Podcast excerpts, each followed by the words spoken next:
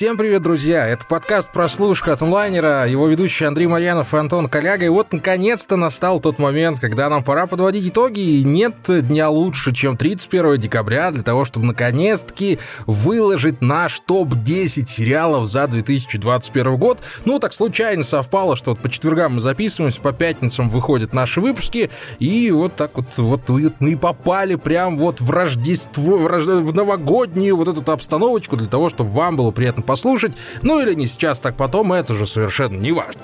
А сразу в двух словах нужно рассказать о том, как же мы все-таки составляем наш список лучших. Очень важное уточнение. Мы в него вносим только те сериалы, которые смотрели и обсуждали в этом году. Поэтому здесь может э, не оказаться некоторых тайтлов, о которых многие говорят, например, э, «Наследников» тех же самых, которых мы вроде как начинали смотреть, но так и не обсудили, но обещаем вам, что уже в начале следующего года обязательно этот сериал обсудим, потому что, ну, не можем пройти мимо такого, такой большой драмы. А, и, в общем-то, дальше мы делаем следующим образом. Составляем два списка, мои 10 сериалов, 10 сериалов Антона, объединяем их, и получается вот такой вот микс путем э, нехитрых математических вычислений. Там десятое место получает 1 балл, первое место 10 баллов, вот у кого больше, собственно, в этот список список нашей попадает. И вот как раз-таки из-за этой нашей дурацкой с тобой схемы, Антон Олег, вот, вот дернул черт, вот, получился вот, очень, вот дернул черт нас вот придумать ее. Я думаю, мы еще к следующему году с тобой обсудим, как-то, наверное, поменяем, потому что, ну, наш э, топ в этом году получился довольно спорным.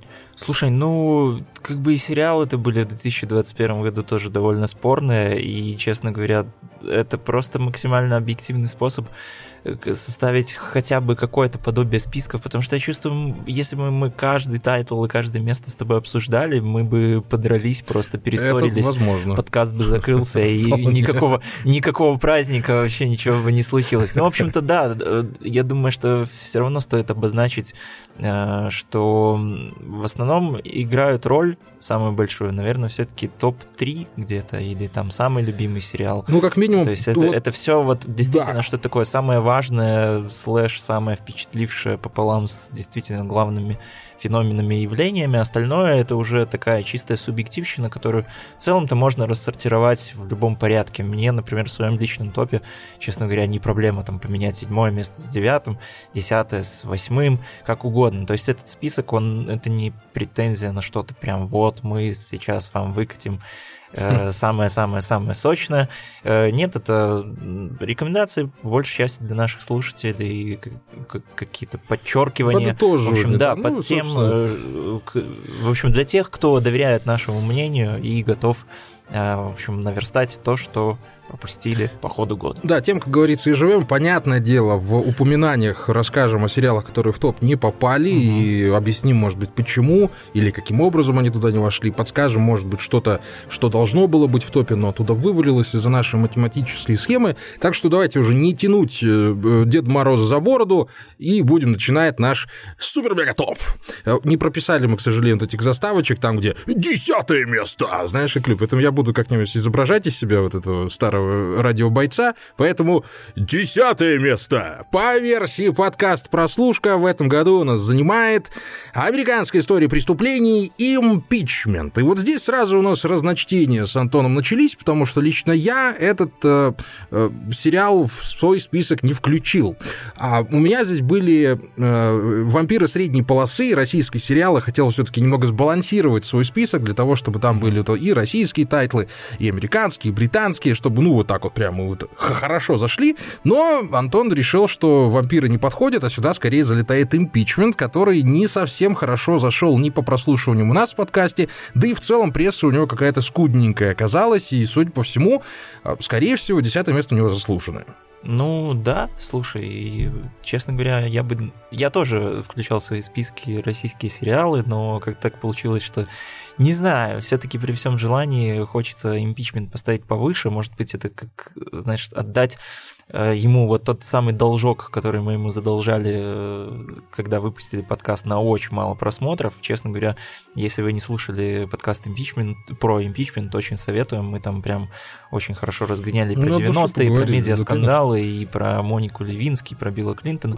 Собственно, опять же, еще на всякий случай бриф для тех, кто пропустил э, сериал про скандал Билла Клинтона и Моники Левински. Все просто. Это такое повествование, история от лица, собственно, Моники Левински, потому что она продюсер этого сериала, но э, это вообще ни о чем не говорит, ни о каком там ангажированном взгляде, или что сейчас вот она, значит, будет все врать и рассказывать вот как только как она считает. Это все равно какой-то такой максимально объективный взгляд, скорее даже не на то, что происходило там у них с Биллом Клинтоном в закрытых коридорах, хотя и на это тоже, а в основном какой-то вот общее, э, общий диагноз вот медиа, всей массовой культуре, которая очень быстро превращает какие-то простые эмоции, человеческие слабости и ошибки в один большой гигантский фарс, в котором мы э, очень часто существуем и в наше время. То есть сериал, действие сериала происходит в 90-е, действие реальных событий тоже происходило в 90-х, и это можно даже как обозначить такую вот начальную точку, э, откуда вообще все вот эти медиа-скандалы и пошли. То есть, если раньше это как-то, ну да, естественно, существовали какие-то газеты, таблоиды и прочее, но в основном они ну, не, наверное, не таких все-таки масштабов достигали. То есть даже если там две бабушки на лавочке что-то там с кем-то обсудили, это, это все равно не мировой скандал, который выливается просто из-за того, что э, кто-то завел не очень, наверное, удачные и корректные для своей должности отношения, да в целом которые, в общем-то... Преступные, ну, ну, учитывая положение человека. Да. Ты же понимаешь, одно дело адюльтера, когда ты ну, да. от горшка три вершка, угу. тут ты президент, у тебя должна быть какая-то ответственность и личная, и общественная, угу. поэтому, ну, совершенно Но, с другой стороны, что сама Моника Левински, возник из этого. Сама Моника Левински, как мы видим по этому сериалу, возможно, даже придерживается иной точки зрения, и ну, да, она э, она, у нее взгляд на это все равно такой, знаешь... Она очень по любви как-то к этому да, всему она, относилась, она... к самому Биллу Клинтону, то есть она там прямо проговаривает, угу. что я, вот это, для меня это была любовь, то есть это была никакая не интрига, не интрижка, мы там прям друг другу э, помогали, души друг в друге не чаяли и там созванивались, перезванивались. Но мне кажется, знаешь, что почему импичмент не зашел? Как раз-таки потому, что это был первый большой скандал, который породил множество новых, и вот мы 22 года, получается, прожили вот уже в этом инфо инфопространстве, и такое ощущение, что и об этом начали как-то, ну, не то что забывать, но к нему начали относиться как, ну, знаешь, ну, было и было, ну, что ж поделать. Там, понятно, есть там вот Рогеевский скандал, который всегда будет шуметь и греметь, но о нем тоже сейчас уже там, если сериал снимешь, особо его никто не посмотрит. Ну вот просто, если подумать, что вот за эти 20 лет так сильно изменилось медиаполе, так много всего произошло, что может быть, я предполагаю, даже для людей, которые там выросли, э, которые, ну, видели в прямом эфире этот скандал, импичмент уже вот и как-то показался довольно, ну, уже старыми делами. Я, ну, я предполагаю, что так произошло. Слушай, возможно, вполне возможно. Он еще и на фоне остальных сезонов американской истории преступлений не такой уж яркий. Это, да, это, если что, глава такой трехсезонной антологии, возможно, трехсезонной, может быть, будет еще четвертый сезон, собирались снимать про Урган Катрина, первый сезон про О'Джея Симпсона и второй про убийство Джанни Версачи, они бесспорно, ну, намного заметнее там и скорее всего, даже по центральным фигурам и по актерским работам. Тут, конечно, тоже есть классная актерская игра у... Э, Клави Оуэна, конечно. Клави Оуэна, Бенни Фельдштейн и... Э, как зовут актрису? Сара Полсон. Сара Полсон. Да, Сара вот. Полсон там великолепная. Я думаю, что она в номинации залетит на имя так точно. Угу. Выиграет или нет, посмотрим, потому что у нее там все равно, даже при ее замечательной игре а, большие конкурентки. Но, что называется, оставим это уже на следующий год, а пока переходим к нашему девятому месту. Я не знаю, как еще выкрутиться, чтобы, может, там, чтобы Виталик почикает. Ну, посмотрим. Это совершенно э, не важно, потому что на девятом месте у нас вот как раз-таки сериал, который лично я поставил выше, где-то он у меня был в районе четвертого места. Это Аркейн, друзья мои. Я его вообще не включал. А вот, список, видишь, а вот, видишь. Вот, вот нельзя было его не включать, потому что это самый огромный, муль... громкий мультипликационный релиз этого я года. Знаешь, в свое оправдание... Он нельзя про пройти мимо. Скажу, почему я, наверное, его не включил, просто потому что я его не досмотрел банально. Ну, вот. Я все-таки считаю, что, наверное, лучше судить по... В общем, цепляться, считать по осени, поэтому Аркейн мне нравится, ну окей, пусть это будет твой кандидат. Да, это совершенно мой кандидат, потому что я изменил свое мнение по поводу сюжетки и по поводу вообще развития персонажей, и мне очень понравилось, как они изобразили злодея, в конце концов, потому что вот этот злодей, злодей одноглазый, это вообще самый недооцененный персонаж, наверное, всей истории. Если вот разобрать его линию, то можно просмотреть, как сильно он повлиял и на Джинкс, и на все свое окружение, и как он сам сам развился, при этом там превратившись из вот этого вот страшного монстра в серьезного политика и в отца по-хорошему. То есть, ну, там действительно есть очень много многогранных персонажей, на которые стоит обратить внимание, и для мультипликации в том числе,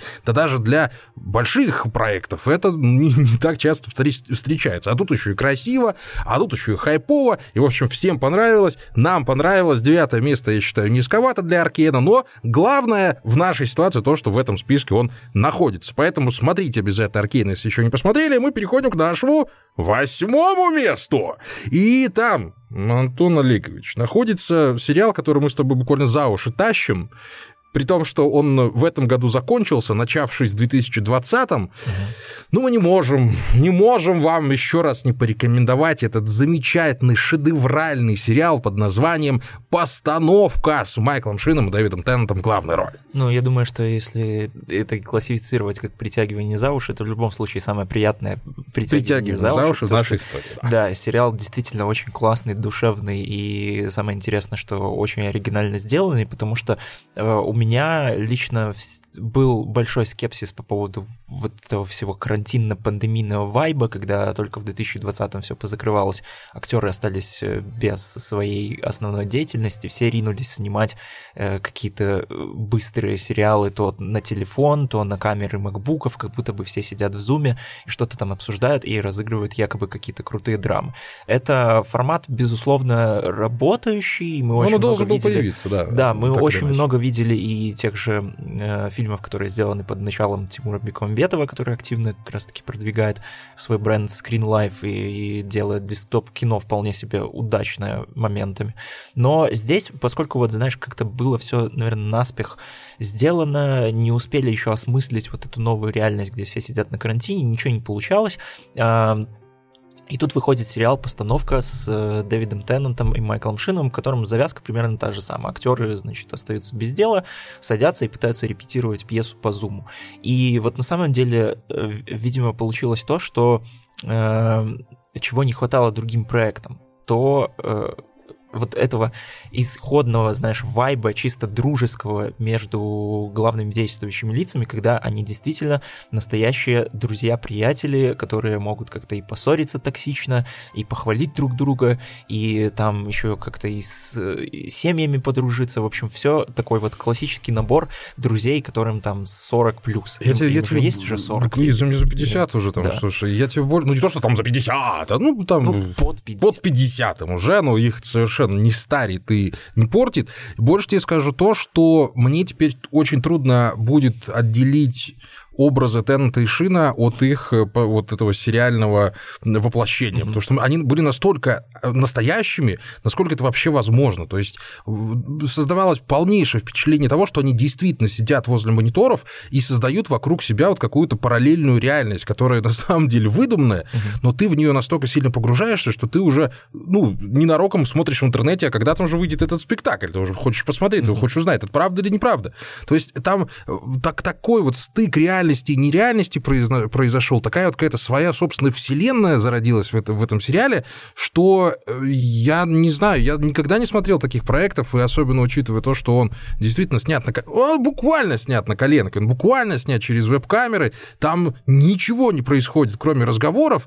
Это настолько увлекательно, настолько затягивающе, и самое важное, ребят, что с постановкой его надо все-таки смотреть. Это вот не тот проект, где нужно, можно отвлечься, где можно куда-то походить, посмотреть. Там нужно улавливать их в диалоге, нужно улавливать их интонацию, мимику, то, как они играют. И да, он иногда бывает такой, знаешь, немножко э, да не нудновато, он как в жизни вот именно происходит, что они иногда просто сидят друг на друга пялятся, и там строят рожи друг другу, и все, и ты вроде бы, да что тут смотри. Mm-hmm. Но ко второму, к концу второго сезона ты понимаешь, что ты только что прожил целую жизнь, ты прожил целых два года, и ты за эти два года благодарен, поэтому постановка этого действительно, наверное, топ вне топов такой вот для нас. Метавселенная да, года. Удивительный сериал, совершенно, смотрите его. Ну, а седьмое место у нас сегодня занимает, друзья мои, Тед Ласса который лично я поставил на второе место в своем списке, и совершенно, я думаю, что заслуженно и незаслуженно он прошел мимо широких масс. Я думаю, что в первую очередь из-за того, что всем кажется, что это какой-то глуповатый, нудноватый американофильский сериал, ситком, в котором ничего не происходит. Но ремарочку надо всегда делать. Билл Лорен занимается Тедом Лассе. Он уже задум... говорил, что будет всего три сезона. А, и конец, концовка второго второго сезона показала, почему будет всего три сезона, потому что там должна закончиться основная сюжетная арка, все должно сойтись там то ли к финальному противостоянию, то ли к какому-то пониманию. И а, Тед Ласса получился совершенно волшебным. Это какое-то такое возвращение в клинику, которой как раз-таки Билл Лоренс и занимался, который я опять начал пересматривать с дур. Он включил все и поехали. Опять же, пятый сезон тоже, значит, от начала до конца он находчивый, он добрый, он влюбчивый, он влюбляемый. И не надо бояться того, что он находится в совершенно... Его замес совершенно дурацкий. Тренер по американскому футболу начинает тренировать британскую команду. Ну, невозможно это представить в реальности, но из этой самой вот дурацкой из этого дурацкого премиса получается добрейший, сложнейший и милейший сериал последних двух лет. Я очень надеюсь, что третий сезон точно так же нас всех порадует, меня в первую очередь. И я к Теду Лассо испытываю ну, наитеплейшие чувства. Это вот именно то самое ощущение, те самые эмоции, которых мне так давно не хватало вот со времен клиники, чтобы и посмеяться, и погрустить, и подумать, и что-то осознать, и переосмыслить. И это все в 25-минутных сериях. Что mm-hmm. еще лучше-то может быть? Да, это чистейший, правда, заряд позитива, оптимизма, которого очень часто не хватает, особенно в наши такие непростые, тяжелые, тревожные времена. И да, Тед Ласса, хоть я его не включал в свой топ года, опять же, скорее всего, по причине того, что я так и не успел досмотреть второй сезон. Первый мне тоже очень понравился, начало второго было довольно неплохое, и вот Андрей меня все убеждает, что там прям раскрутилось все. Там прям гениальная супер, девятая супер серия, вот о чем Да, та самая гениальная девятая серия. Я думаю, что э, все-таки я Тед Ласса досмотрю, то есть это наверное, поставлю первым. Э, Топ-1, в общем, свой э, список наконец-то догнать сериалы, которые я не могу догнать. Тед Ласса, да, смотрите, все обязательно. Так, э, шестое место у нас, и тут уже начинаются такие 50-50-ки, а потому что туда забрался сериал «Сцены супружеской жизни», друзья мои, вместе с Джессикой Честейн и Оскаром Айзеком. У, у нас состоялась довольно философская беседа по поводу этого сериала, в нашем подкасте, а, и можно сказать, что мы так до сих пор не пришли к какому-то общему мнению, как мне кажется. Mm-hmm. Вот насколько он хорош или насколько он не так хорош, каким кажется. Вот я все, все еще теряюсь, я э, знаю, что мы не могли его не включить в этот топ, но вот почему? Ответить на этот вопрос я так и не могу до сих пор. Ну, знаешь, вот так, ну вот он, вот оно там и лежало. Где-то вот так, где-то в середине нашего списка. Да, потому что ну, это сериал действительно тяжелый, его тяжело смотреть, и это не из тех э, проектов, про которые ты можешь как-то искренне сказать, что он мне нравится. То есть вот, ну, потому что, да, ты можешь там как-то оценить какие-то художественные решения, какие-то игру актеров, в общем, все такие стандартные банальные вещи, но вот э, как бы это то, это тот сериал, который стоит, наверное, пересматривать. Вот, честно говоря, я не знаю, я не уверен. Это вот что-то такое вот штучное, что ты э, прожил, пережил и пережить, да, да, да, оставил э, и пошел дальше. Примерно как и следовало бы поступить героем, э, собственно, этого самого сериала. И это сериал, э, напоминаем, что это ремейк 50-летней давности фильма Инмара Бергмана, который в том числе выходил и как сериал Э, тоже, по-моему, пяти или шестисерийный, который в 70-х спровоцировал бум разводов в Швеции. Э, нынешний сериал вряд ли сможет это сделать, просто потому что он отчасти такой, э, знаешь, как будто бы наоборот, проповедует то, что не, лучше не стоит так делать, э, лучше, если там как-то у вас получились какие-то напряги в отношениях, попытаться их порешать, что не всегда э, развод — это единственная важная необходимость, наверное. Ну, вот как-то тут я не такую мысль, наверное, вынес из этого сериала, и мне кажется, что как раз-таки хорошо, что вот Антон об одном, я о другом, а вы можете о третьем, если вы не смотрели сцену супружеской жизни, то обязательно это сделайте, сделайте свой вывод, это, это действительно важный э, с человеческой, психологической точки зрения сериал, который вполне возможно стоит пережить, э, хоть иногда и хочется сбежать да, из да, этого дома. На самом деле, э, я бы тоже сказал, что это такой сериал, под который даже сложно подобрать какое-то вот общее мнение. Вот я сказал вот это вот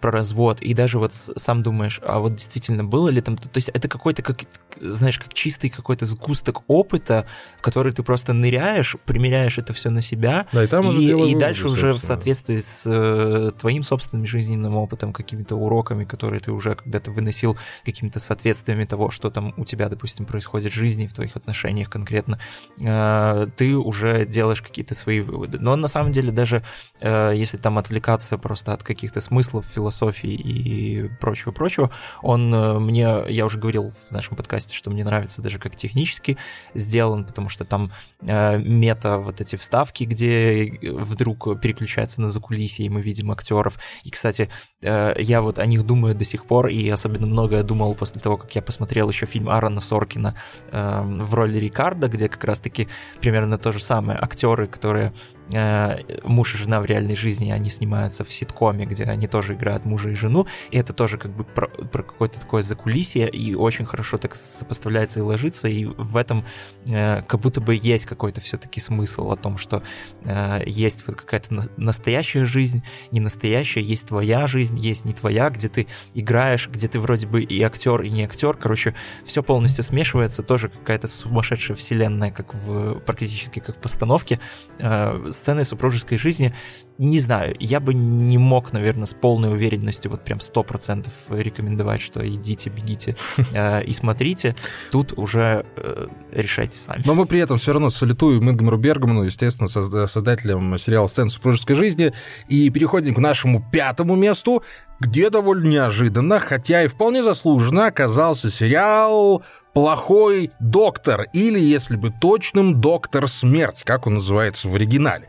И тут есть небольшая заковыка, друзья мои. Дело в том, что сериал «Доктор смерть» основан на реальных событиях, и рассказывает он о враче, который по каким-то совершенно непонятным никому причинам, вместо того, чтобы людей лечить, он их в прямом смысле калечил прямо на операционном столе. Все это тянулось очень много лет, привело в конце концов к отсидке этого самого доктора, но произошло это через слишком много лет, чем должно было произойти изначально, потому что все уже говорили, что, ну, дядька, что ты творишь, почему, как, что, что ты делаешь с людьми. Пострадало огромное количество людей, и почему вот спорное пятое место плохого доктора, именно поэтому, потому что история жутчайшая, придуманная самой жизнью, и не, ну, знаешь, она не фикционная. И поэтому мы сейчас рассматриваем вот эти вот выдуманные истории и угу. вставляем в наш список вот действительно жутчайший сериал, про реальную жизнь. Примерно по этой причине Андрей очень часто отказывается обсуждать документальные сериалы. Именно просто, поэтому. Просто потому что э, здесь есть риск всегда обсуждать именно историю, э, но не знаю, это, конечно, мнение с одной стороны правильное, с другой тоже спорное, просто потому что э, я думаю, что какой-нибудь неталантливый постановщик или какой-нибудь э, рукожоп, извините, как главный герой нашего сериала, э, он может запороть и действительно эпичную реальную историю. Вот тут я с тобой согласен есть, абсолютно. Да. Э, как это тоже показано в сериале, это имеет большое значение, потому что действительно э, выбрана такая форма, скорее э, переходящая, что ли, из хоррора в драму и обратно, потому что ну, в некоторых местах действительно становится страшно и жутко, и все-таки какая-то вот эта наглядность, возможно, местами очень неприятная, когда там где-то он там долбит кость, когда там брыжет кровь, вот эти все какие-то такие даже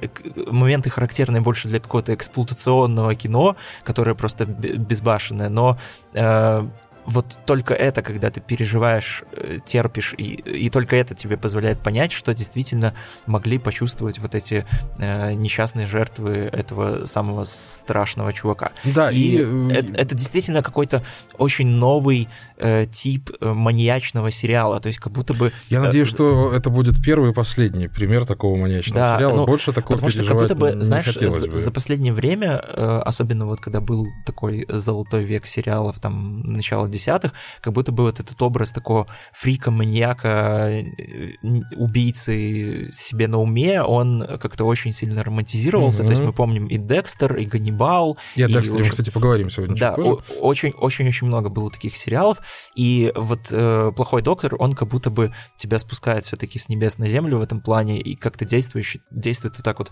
отрезвляюще, показывая то, что, блин, ну это на самом деле не очень круто. И э, эту историю, кстати, мне кажется, даже, знаешь, можно было бы повернуть и сделать из нее такого нового Декстера. Берешь э, харизматичного актера на роль, э, берешь там какие-нибудь ему присобачиваешь там истории какие-то личные, классные, там еще какую-нибудь мотивацию очень очень странную, э, какую-нибудь там музыку бодрую, и все так круто. Mm-hmm. И, и знаешь, как будто бы, э, с одной стороны, это, это все не, не страшные вещи творятся, но с другой, э, как будто бы герою можно будет посочувствовать. Но Мы здесь... попали в эту ловушечку с да. бел, белыми злодеями. Это, знаешь, mm-hmm. это классический, история о классическом белом злодее. Это вот Breaking Bad, Доктор Хаус, Декстер, вот это вот все, все вот оттуда как раз взялось, да, я понимаю, о чем Но здесь еще тоже важно понимать, что сериал, он даже не сколько об одном конкретном докторе, факторе, сколько вообще э, таком вот абстрактном зле, э, системном зле, э, которое позволяет уже появляться, там, отпочковываться вот этим вот странным маньякам, которые сами до конца не понимают то, что они маньячат, прино... да, да, маньячат, приносят вред. Э, просто потому что там очень много всяких нюансов странных, э, связанных с американским законодательством, почему этого врача там больше, по-моему, 10 лет не могли вообще никак не посадить, даже не то, что посадить, да его, привлечь просто. Да, его не могли даже выгнать из больниц, просто потому что там в одном штате э, его уволили, и его рекомендации негативные там считаются, в другом штате не считаются, потом э, он там как-то за счет того, что просто условно в универе помогал таскать столы за в кафедру, получал э, хорошие оценки, mm-hmm. и из-за этого э, тоже стал вроде бы как квалифицированным хирургом, но на самом деле это все, это все действительно очень страшно, и как будто бы, э, ну, заканчивается все как бы на позитивной ноте, потому что ты понимаешь, что правосудие совершено, но с другой да, стороны ты понимаешь, что да, людей это не вернуть, угу. и все это действительно продолжается, и сколько таких Кристофера Данчи еще бродит по земле, и э, может быть и где-то и рядом с нами все это тоже есть, и это может скрыться через очень много лет. И, в общем, такие истории тоже нужны, наверное, чтобы, э, чтобы вли- влиять на реальность, да, да чтобы да. мы понимали и не повторяли.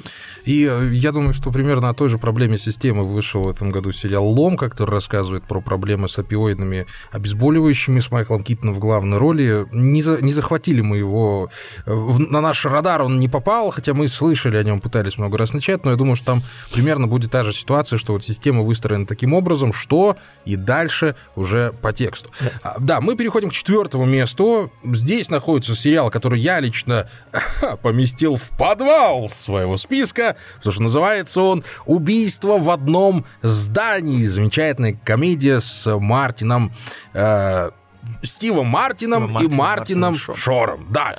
А, и Селеной Гомес, конечно же. Почему я его поставил так далеко? Ну, просто почему я вообще включил его в свой список топ-10?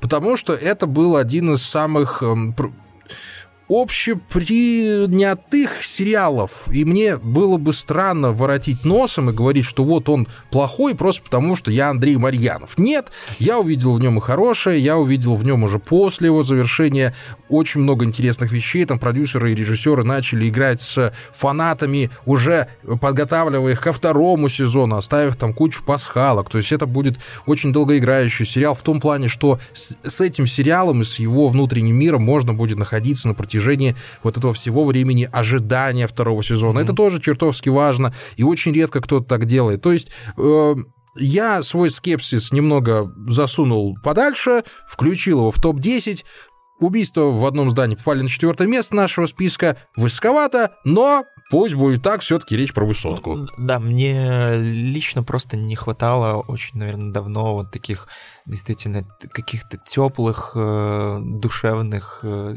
сериальных именно детективов, потому что как-то тоже уже в последнее время вырисовался вот этот образ детективного сериала, который больше похож на HBO-шный настоящий детектив, и у нас такой сериал тоже был в этом году, это «Мэйр из Истауна». Понятное дело, что там э, как бы... Которого, кстати, нет. А Которого... где «Мэйр из Истауна»? Которого, да, нет в нашем топе, просто потому что... А почему его нет? А почему его нет Это большой вопрос. Окей, «Мэйр из Истауна», видимо, у нас в какие-то ну да, в упоминании мы его, конечно, оставим, но видите, если мы вдвоем не поместили ни, ни в один из списков, хотя я прокручивал его в голове, uh-huh. и, и, мне, и как-то вот не нашлось ему места в моем списке, в Мэри Зестауна, несмотря на замечательную работу. Ну ты его постоянно назвал скучным. Ну, ну, он, ну, он правда ну, нудноват. Да. Там, там классные актерские работы, пока, когда ты глаза открываешь, о, классная актерская работа, опять спишь. Но сам по себе сериал как-то не, не произвел такого вау впечатления. Я еще помню, что мы его начали с тобой смотреть, потому что вообще ничего было смотреть больше. Понимаешь, и мы такие глянули, да, там есть классные актерские работы, mm-hmm. но сама по себе история вообще не притягательная и совершенно ну, так себе. Ну, давай, ну, надо назвать вещи своими именами. Так себе. Это хороший сериал. Может быть, он бы занял, кстати, вот 11 место. Вполне возможно. Если мы топ-20 составляли, он был бы не на 20 месте. Это про Мэйра Зестауна все еще.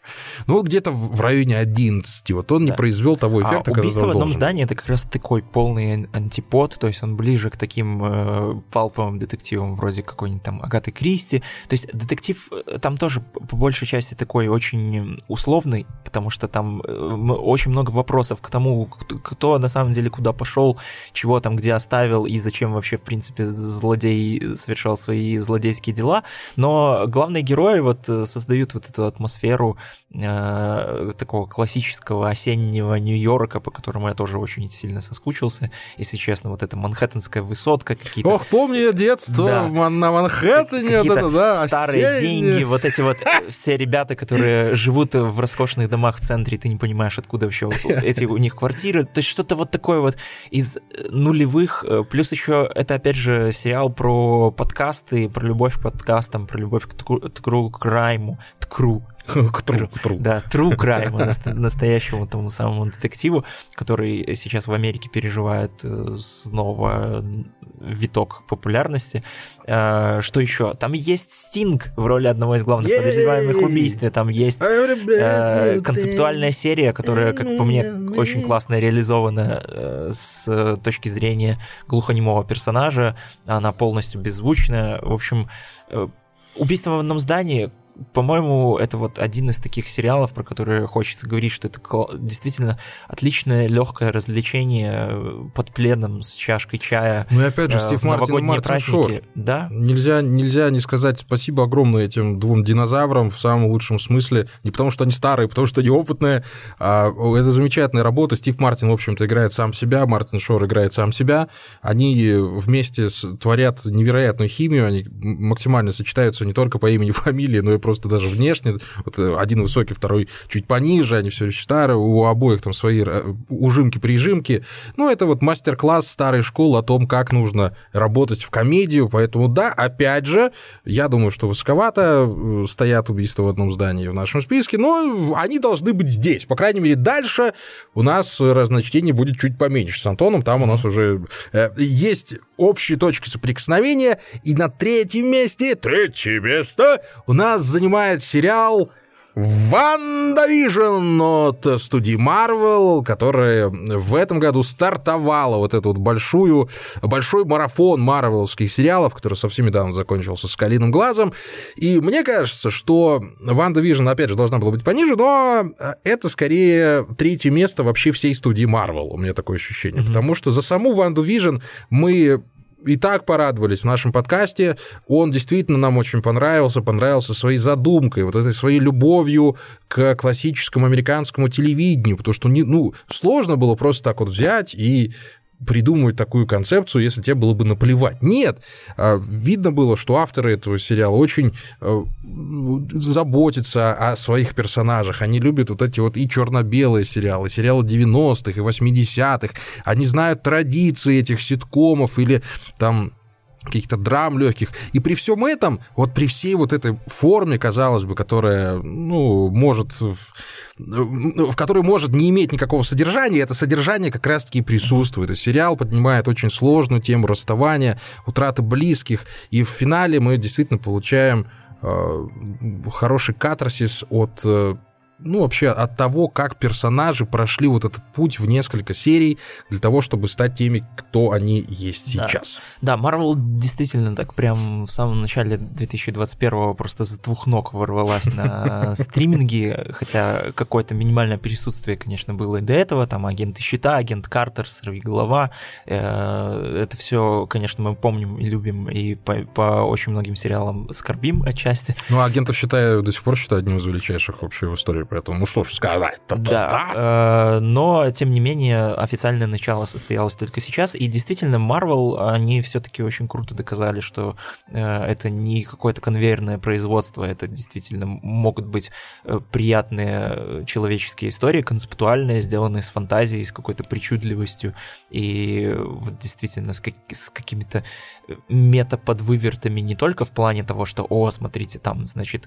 Капитан Америка появляется там в каком-то другом фильме или еще там какие-нибудь странные камео и, э, и прочее, только в рамках своей вселенной. Здесь они тоже выходят за пределы за пределы, собственно, киновселенной Марвел, попадают в мир вот этих ситкомов, там очень круто вообще объяснено, почему это так все решено. То есть это не просто, да. знаешь, они захотели как-то да, спародировать вот и спародировали. Это имеет именно тоже так. под собой какую-то подоплеку, которая ну, мы касается... Мы знали гораздо да, больше про Ванду, персонажа. увидели, насколько, угу. насколько больно для нее были все вот эти потери после прихода к Мстителям. Это ее брат, и, естественно, Вижен, да и в целом половина земного шара, собственно, пропала, что ничего хорошего тоже не было.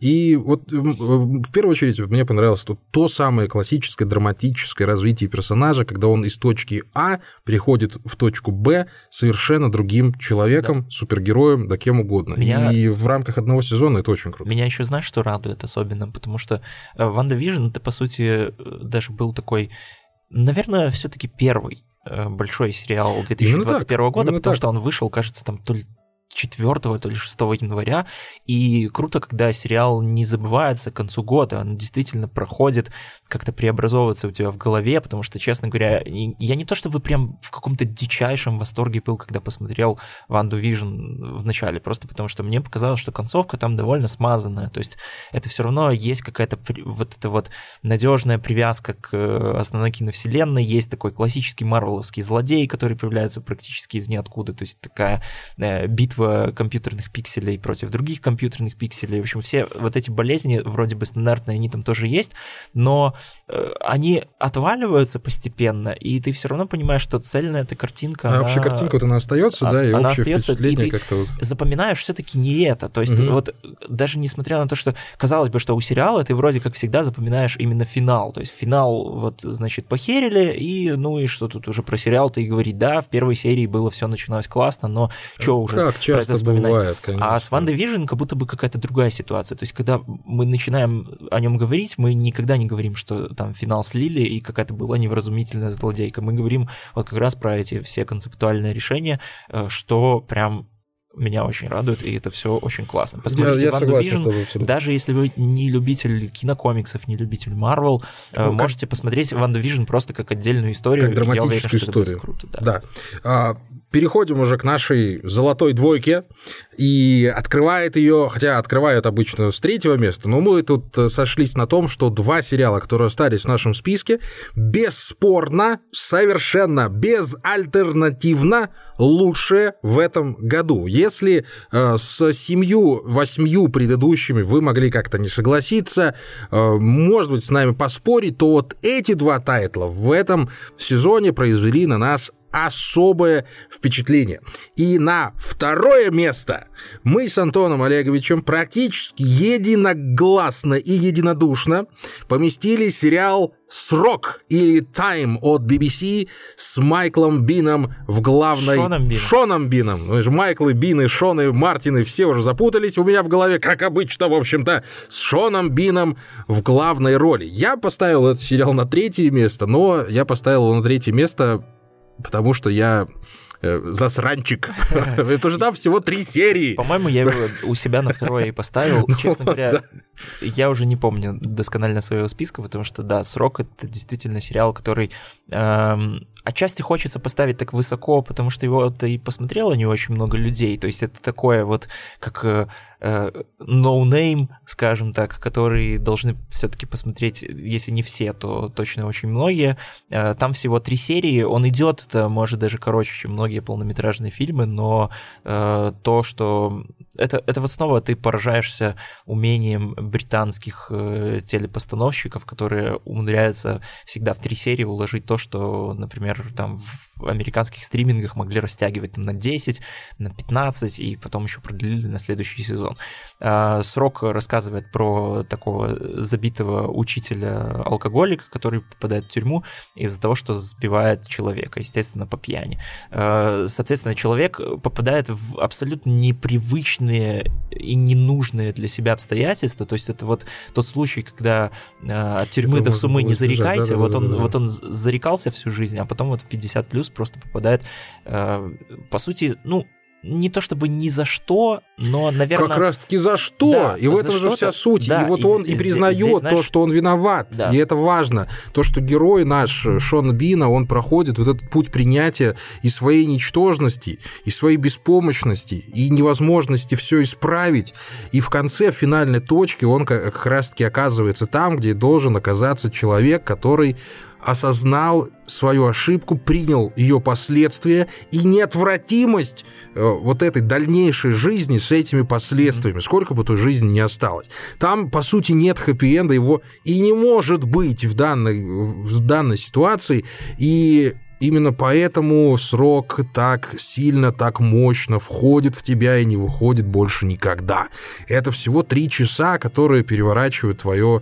э, ну, я- нет, ну не, ладно, не переворачиваю, я уже не буду так громко говорить, что-то перевернули. Нет, это великолепная драматическая постановка. А где-то рядом находится сериал «Однажды», «Однажды ночью», если вы вдруг его не видели, обязательно посмотрите с Ризом Ахмедом в главной роли. Там, в принципе, очень похожая ситуация молодого человека, который знакомится с девушкой, обвиняют в убийстве этой девушки, он попадает, опять же, в тюрьму, тоже там непонятно что, непонятно где, непонятно как. Джон Туртур, одна из величайших ролей этого великолепного актера в его э, карьере.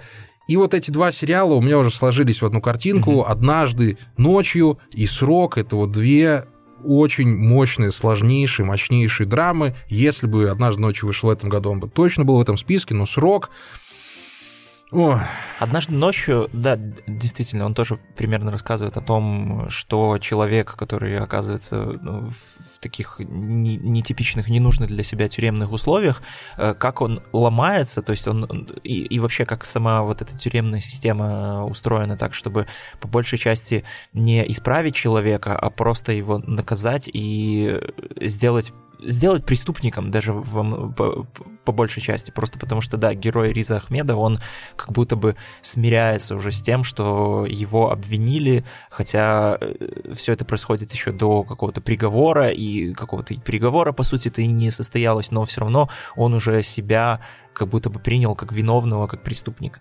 Э, Срок э, работает, да, примерно с теми же мотивами и материями, но в каком-то более метафизическом, философском, что ли, смысле. Это э, почему он в оригинале это называется time, время, просто потому что это действительно про время, про ощущение времени в несвободе, про время как инструмент наказания, в общем, про все такие штуки, про которые очень интересно подумать, хотя, казалось бы, ну, это просто такая брутальная мужицкая драма, в которой, ну, ничего такого особенного быть не может. Ну, там, заключенный подружился с охранником, и что-то там у них будут какие-то, значит, совместные коллизии. Они но, будут. Но, да. А они не будут. Да. да, поэтому срок смотреть обязательно, бесповоротно, срочно, срочно смотреть срок. Ну и мы переходим к нашему первому месту, перед которым, уже по традиции, сериалы достойны упоминания в этом году. Их много, мы постараемся э, слишком долго не растягивать эту паузу. Мы как-то будем давай, по одному с тобой тайтлу загонять mm-hmm. или сразу общую картину? Э, что да, ты выбираешь? Давай, наверное, сразу общую. Хорошо, общую. Да, давай ты, ты тогда вот начни, а я-то уже буду подхватывать там, если что. А, ты имеешь в виду это почетное упоминание? Да, почетное упоминание. Что же еще? Да, что okay. у нас, что, что прошло мимо этого списка нашего сегодняшнего, но достойно внимания наших слушателей? Слушай, я бы, наверное, все-таки еще раз пропушил свой сериал «Хитрости», который мы все-таки не обсуждали в, в основных выпусках, но у нас были итоги полугодия, где мы тоже так немножко по нему проходились. Э, не дошли у нас почему-то руки его посмотреть то ли потому, что было много других сериалов, то ли потому, что он тебе как-то не особо понравился. Ну да. Вот. Э, но, как по мне, это тоже такая очень интересная история нетипичного взгляда на отношения поколений. То есть там завязка в чем? В том, что пристрелая сценаристка, ой, пристрелая, комедиантка. да, комедиантка нанимает э, девушку-сценаристку, которую отменили из-за какого-то там твита очень скобрезного про политика, а, и это все она делает нехотя, потому что ей менеджер советует нанять кого-то молодого и хайпового, чтобы освежил наконец-то ее устаревшие шутки. А ей вроде как и так нормально. Она собирает свои аншлаги, и все до поры до времени хорошо. Но э, собственно, никуда не уйдешь от того, что нужно как-то следовать времени, и даже не то, чтобы как-то это должно быть обязательно, и как-то сериал это пропагандирует, это скорее про больше даже про страх, что ли, вот страх остаться где-то на обочине, страх старения, и мы видим, что этим страхом подвержены примерно в равной степени как люди 70 лет, так и 25, то есть в конце концов мы видим, что у них даже складывается какая-то история, что ли, ну как сестринская, то есть это не то, что там какая-то злая бабка и ее подчиненная, и она, значит, ее постоянно там как-то э, пилит, ну нет, там история развивается куда-нибудь интересно. Ну, я могу сказать, что это бенефис Джин Смарт в первую mm-hmm. очередь, и она это вытаскивает да. весь сериал, и, может быть, именно поэтому мне показался немного вторичным. А, ну, хоть местами смешным, но я бы не назвал его чем-то особенным. Многие нас спросят, а, все-таки будем перебрасываться тайтлами, многие нас спросят, а, почему нет Ведьмака в топ-10, а, ребятушки, а потому что, потому что все еще Ведьмак идет с огромным скрипом, и он не доставляет того удовольствия, которого мы бы хотели от него увидеть. Да, уже не, и речь, и речь уже даже не про «Игру престолов» идет, а хотя бы про то, чтобы все более-менее вдохновились тем, что происходит на экране. Да, в этом сезоне Ведьмак стал лучше, он стал прямолинейнее, стал смешнее, там стало больше монстров. Генри Кавилл наконец-то научился не переигрывать и давать нам вот этого ну, Ведьмака, хотя он должен быть совершенно другим по своей сути. Это столетний дядька, который там уже бомжует, бичует, вечно воняет от него каниной. Ну, хотя там в сериале тоже об этом говорят, но смотришь вот на Генри Кавилла и понимаешь, что даже если ему будет каниной вонять, то все равно ему на грудь упадешь. Ну, сам подумай. Вот, ну, и именно поэтому Ведьмак вот не попал. Да, он стал лучше, он попал бы в топ-20, скорее всего, наш, но выше, выше 10 места, выше 11-12 места ему подниматься не стоит. А на будущее, наверное, мы с тобой еще забросим несколько удочек, потому что обязательно в следующем году мы обсудим Декстера, который вернулся в этом году. И пока что я, как большой фанат этого сериала, скажу, что начался он хорошо продолжается неплохо в стиле старого Декстера, хоть и с новыми декорациями, но мы все знаем, все фанаты Декстера знают, что надо дождаться концовки, а потом уже говорить, хорош Декстер или плох, поэтому обсуждать его на середине нельзя. Будем посмотреть, хорошо ли выступит в этом в следующем уже году финал Декстера, и обязательно его обсудим. Да. А, ну, наверное, еще назову сериал, который я тоже включал в свой топ. Кстати, раз уж ты в самом начале упоминал, что у нас какая-то нехватка российских сериалов, давай все-таки надо нагнать, я расскажу надо про нагнать. своего фаворита российских сериалов. Это сериал «Пингвины моей мамы», который мы обсуждали э, в одном из основных выпусков. Сериал про школьника, который начинает заниматься стендапом ради того, чтобы сбежать, наконец, из своей семьи, в которой все как-то не то чтобы не гладко, а очень как-то странно, потому что мать, чтобы закрыть какие-то свои душевные э, раны и дыры, э, начинает брать бездумно детей из детского дома, забивая на своего родного сына. И это круто сделанный сериал как раз из-за такой формы, скорее смешение игрового и документального. То есть там появляются, во-первых, и реальные комики из стендап-клуба номер один, и съемки такие, как такой подглядывающий документальной камерой. То есть э, все решено очень круто, да, там есть очень много вопросов по э, выбору музыки, потому что все как-то, с одной стороны, э, модно, интересно, необычно. Там действительно появляются какие-то имена, которые, ну, прям вот так сходу на слух не определишь, приходится шазамить, и даже после того, как вы зашазамили, скорее всего, вам ничего они не скажут. То есть на, насчет наслушанности и какой-то, э, знаешь, вкуса, что ли, музыкальных супервайзеров нет вопросов, но насчет того, э, насколько они уместно эту музыку вставляют, они, конечно, есть. С другой стороны, у нас все-таки эта история про подростка, у которого такой небольшой хаос в голове, и, в принципе, хаотично как-то вставленная музыка и какие-то сцены такие вот под нее, когда он там катится на скейте, и ты знаешь, все как-то вроде э, так как выглядит как какая-то зарисовка такая банальная, это, в принципе, может тоже отражать какое-то душевное состояние. В принципе, я могу понять человека, который в 15 лет сбегает из дома и как-то пытается казаться крутым, но как это должно еще ну, выглядеть, да. кроме как, э, ну, не знаю, как катиться на скейте это, под это модную... называется перекати полюс, он модную музыку. Роллинг Стоун, да. это так и называется. И да, именно поэтому нам этот сериал понравился, мы его поэтому и обсуждали, что в нем есть вот это вот э, хорошая какая-то вот кор- корневища есть в этом да. сериале, в котором Действительно, интересно хорошая необычная копать. драма, и ну там очень много такого необычного контекста, потому что, ну, это такая ситуация, которая вряд ли кому-то знакома по реальной жизни, потому что, ну, очень, а о, очень такое знакомо. странное стечение Я обстоятельств, думаю. что, значит, э, семья с приемными детьми, стендап, э, то есть это что-то такое очень не банальное, необычное, живое, и при этом очень легко сочувствовать главным героям. Да, ну раз уж ты про молодежь заговорил, я не могу не заговорить про стариков, потому что в этом году я так и не уговорил тебя посмотреть таки сериал «Метод Каминский», который закончился на третьем сезоне. Великолепной работой Майкла Дугласа, одной из его, наверное, ярчайших ролей последних лет 20. Ну, понятное дело, он боролся с онкологическим заболеванием очень долго, но сейчас он замечательно, замечательно, при, в, я не, в восхитительной форме находится Майкл Дуглас, и то, что они вместе с Аланом Маркином, ну, вообще два лауреата Оскара, створили вот в методе Камински, это было настолько жизнеутверждающе, насколько вообще может быть сериал про стариков. А, это восхитительная раб- актерская работа, это очень уморительные шутки, это правильные слова, правильные мысли и отношение к тому, что все здесь бренно и надо прямо сейчас, надо прямо здесь и постараться не упускать те моменты, о которых ты потом будешь жалеть. То есть это скорее вот терапевтический сериал для тех, кто переживает какой-то... Бывают кризисы в жизни, когда кажется, что все заканчивается, всему конец, когда тяжело, когда хочется погрустить и поплакать. Это метод Каминский, он как раз-таки рассказывает о том, что жизнь не, остан... не останавливается ровно до того момента, пока она физиологически не закончилась. А потом еще и наступает обратная сторона той жизни, которую ты прожил, которая еще может догонять тех людей, которые вместе с тобой. Поэтому Метод Каминский великолепный сериал, и очень жаль, что ты его не посмотрел. Я очень настоятельно рекомендую его всем, кто э, смотрит э, сериалы и слушает наш подкаст. Вот. И а что ты еще добавил? Я еще скажу на будущее, сразу.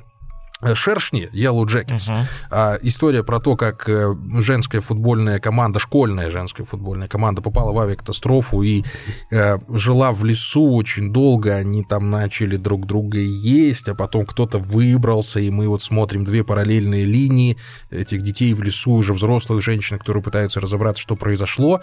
Обязательно мы его посмотрим, обязательно, потому что мне очень нравится его стилистика, мне нравится, как он идет, мне нравятся актеры, как там играют, и если они не завалят концовку сезона, а я думаю, что этого не произойдет, мы его обязательно в следующем году обсудим. Окей. Э, ну, не знаю, еще в порядке такой рекомендации, наверное, брошу про сериал полезные советы Джона Уилсона. Это документальный сериал, соответственно, мы, скорее всего, никогда его с Андреем не обсудим. Ну надо, Антон уже давно мне об этом говорит. Но это, это как раз-таки необычная документалистика, это не то, что какая-то реальная история, про которую нам рассказывают говорящие головы, это, по сути, э, такой э, видеоблог, слэш эссе, слэш какие-то философские размышления, оформленные вот в виде вот таких вот документальных нарезок от режиссера Джона Уилсона, который, ну, по сути, всегда берет с собой камеру, он бродит по Нью-Йорку, снимает уже... У всех в голове песня заиграла, да? Про «Я всегда с собой беру Ну, это, это буквально да? сериал про это, то есть человек э, лет 15 э, бродит по городу, фиксирует все, что видит, и у него действительно там собралась какая-то внушительная коллекция разных всяких э, бытовых городских случайностей, и у сериала как раз поэтому интересное строение, потому что по сути, э, человек не берет какую-то конкретную историю и потом уже идет снимать под нее материал, а он, отсматривая, отсортировывая свой, свой материал из вот этих вот кусочков, формирует цельную историю. Там каждая серия, почему сериал, собственно, называется «Полезные советы Джона Уилсона», потому что начинается с какого-то э, бытового вопроса, условно, там, как выбрать чехол для стула, или там, как нужно ли, например, давать чаевые, э, если вы, если вас там плохо обслужили в ресторане, ресторане, вот что-то в этом духе. И после этого с помощью вот этих вот архивов и каких-то блужданий в своих чертогах разума и в пучине вот этой городской жизни вырисовывается абсолютно ну, это, это сложно пересказать, потому что там все настолько смешно, круто, интересно, оригинально сделано. Это тоже нужно просто смотреть. Не пожалейте времени. Там в каждом сезоне всего 6 серий по 22 минуты. Это прям, ну, даже не один вечер. Так, ну и давай буквально одни, одним словом о том, что мы еще посмотрели в этом году. 13 сезон «Доктора Кто» смотреть, он гораздо лучше 12 ждем 14 а, «Кафедра», очень классная комедия. Не знаю, почему она прошла мимо всех, но я посмеялся, мне было очень хорошо. А, так, про шершни говорили. А, атака титанов в следующем году уже должна закончиться наконец. Предыдущая половина сезона, ну, прикольно получилось, надо посмотреть, чем, чем все закончится. Американские боги. Я очень жалею, что они закрылись на самом интересном месте, но не надо было профукивать первые два сезона. Что ты еще скажешь?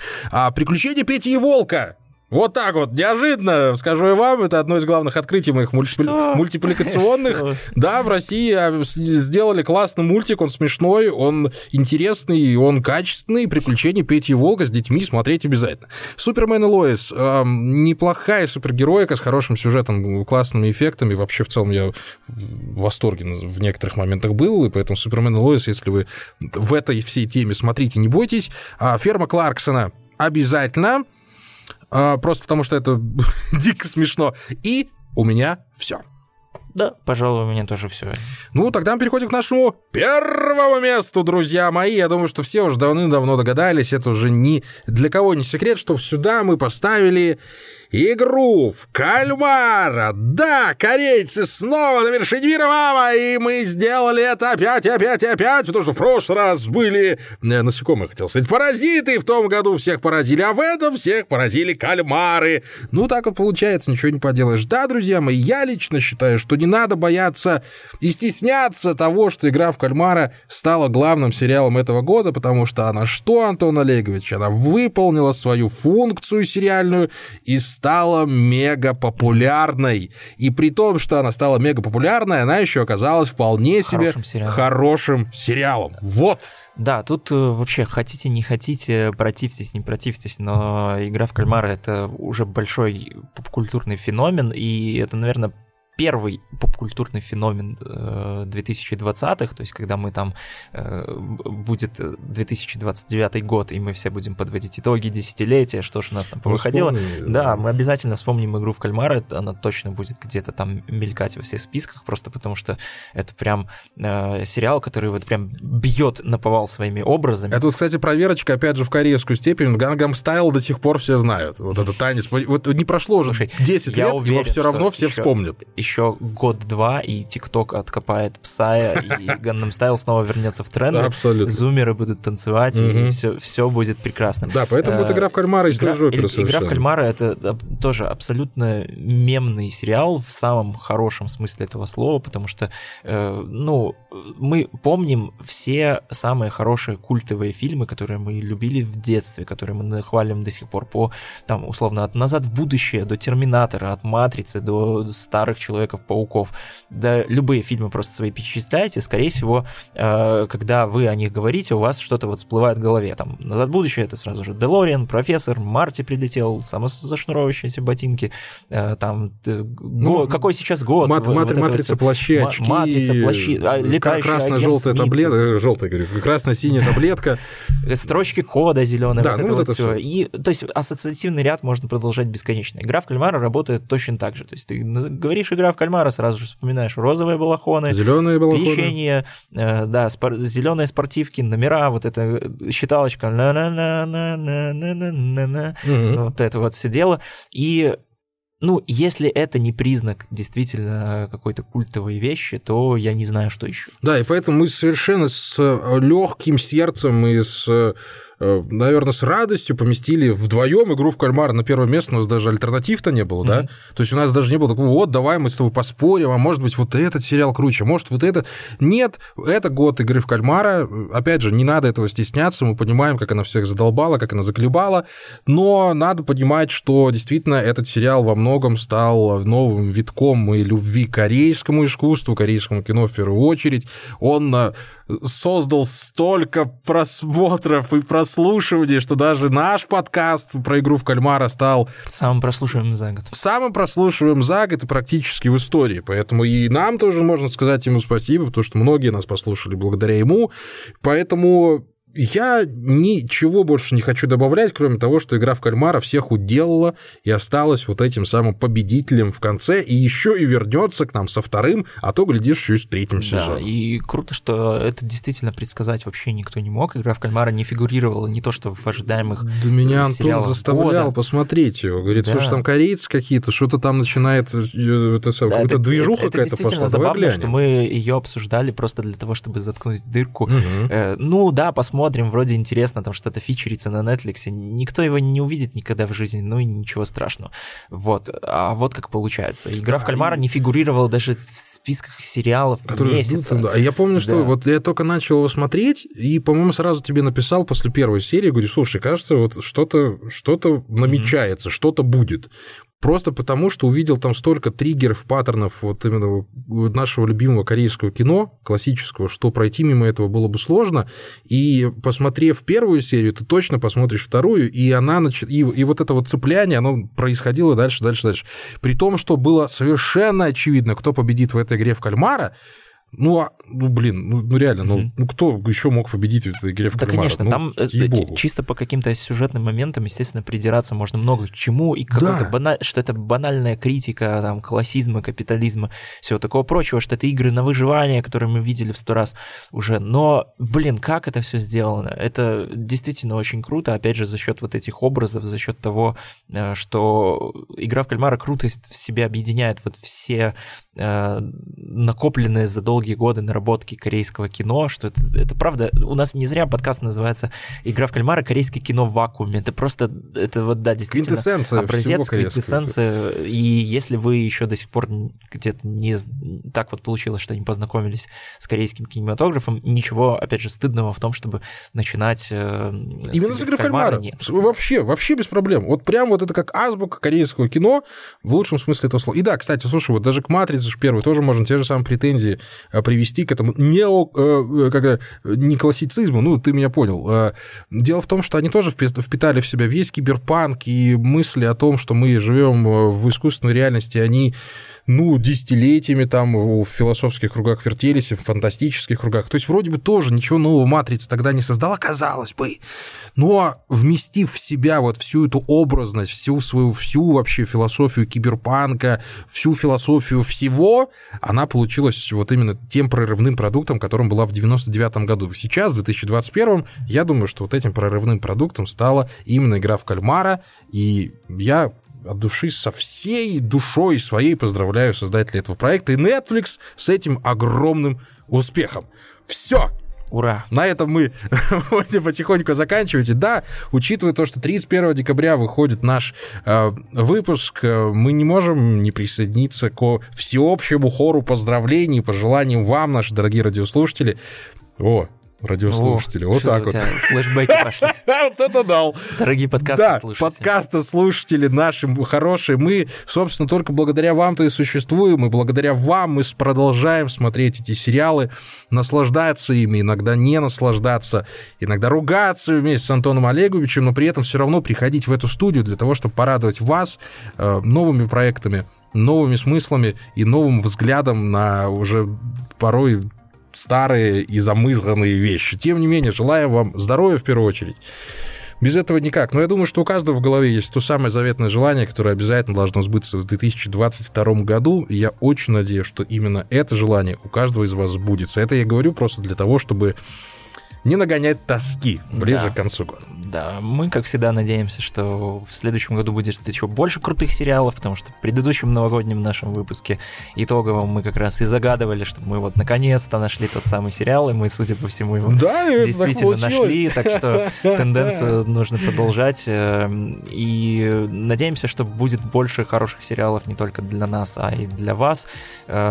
Пишите отзывы нам в Apple Podcast, если вы слушаете нас в Apple Podcast. По-моему, в Кастбоксе тоже можно оставлять отзывы. Не знаю, находите нас в соцсетях, пишите нам в личку. В общем, достучитесь до нас э, любым способом. Нам очень важен ваш фидбэк. Э, Мы все читаем, мы вас любим. Еще раз поздравляем с наступающим или с уже наступившим Новым наступившим. годом. Да. Так и скажем. А, Всем пока. С Новым годом, друзья. Пока.